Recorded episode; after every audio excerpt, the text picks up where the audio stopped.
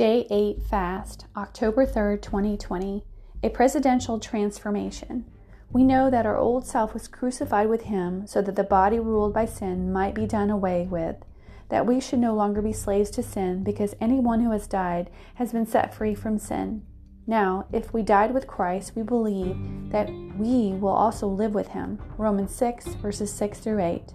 In a dream of a friend of mine had, a group of intercessors was in the Oval Office with President Trump. In great humility, he thanked us for our leadership and for the appeal to heaven movement. He asked me if there could be a high level strategic task force set up for him and said he was asking this as the suggestion of Melania. I then gave him a white stone with the scripture, Revelations 2:17 on it. It said, "God gives us a new name that no one knows." He smiled and quoted back the verse. There was a man sent from God whose name was John, John 1 6. John is the president's middle name. I have been praying for quite some time that Donald Trump would become John Trump, representing intimacy with the Lord. I have asked that he have a great encounter with God that would bring him into this role.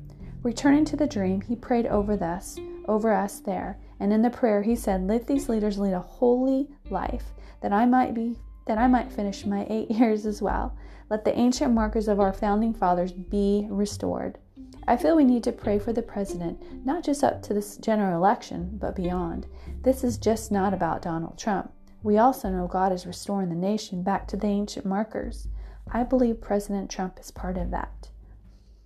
This prayer guide was already produced, but I definitely want to pray for our president, he and Melania, who tested positive for COVID 19.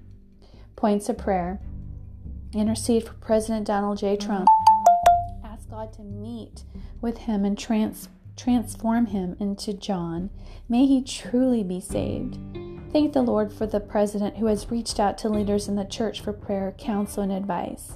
And ask the Lord for restoration of historical markers, those things that our founding fathers put in place to ground the nation through anything a future nation might face.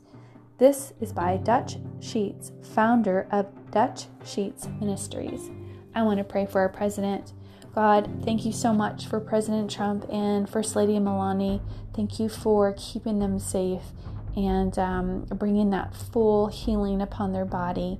God, I just ask that you would uh, surround them with your mighty angels and guard their mind in Christ.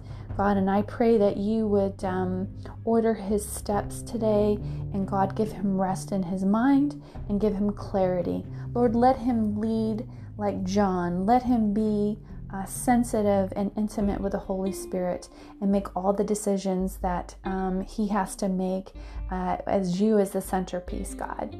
And I pray for this upcoming election, Lord, that we would thwart the enemy's uh, plans and that we would take out all the evil and the darkness that comes against President Trump.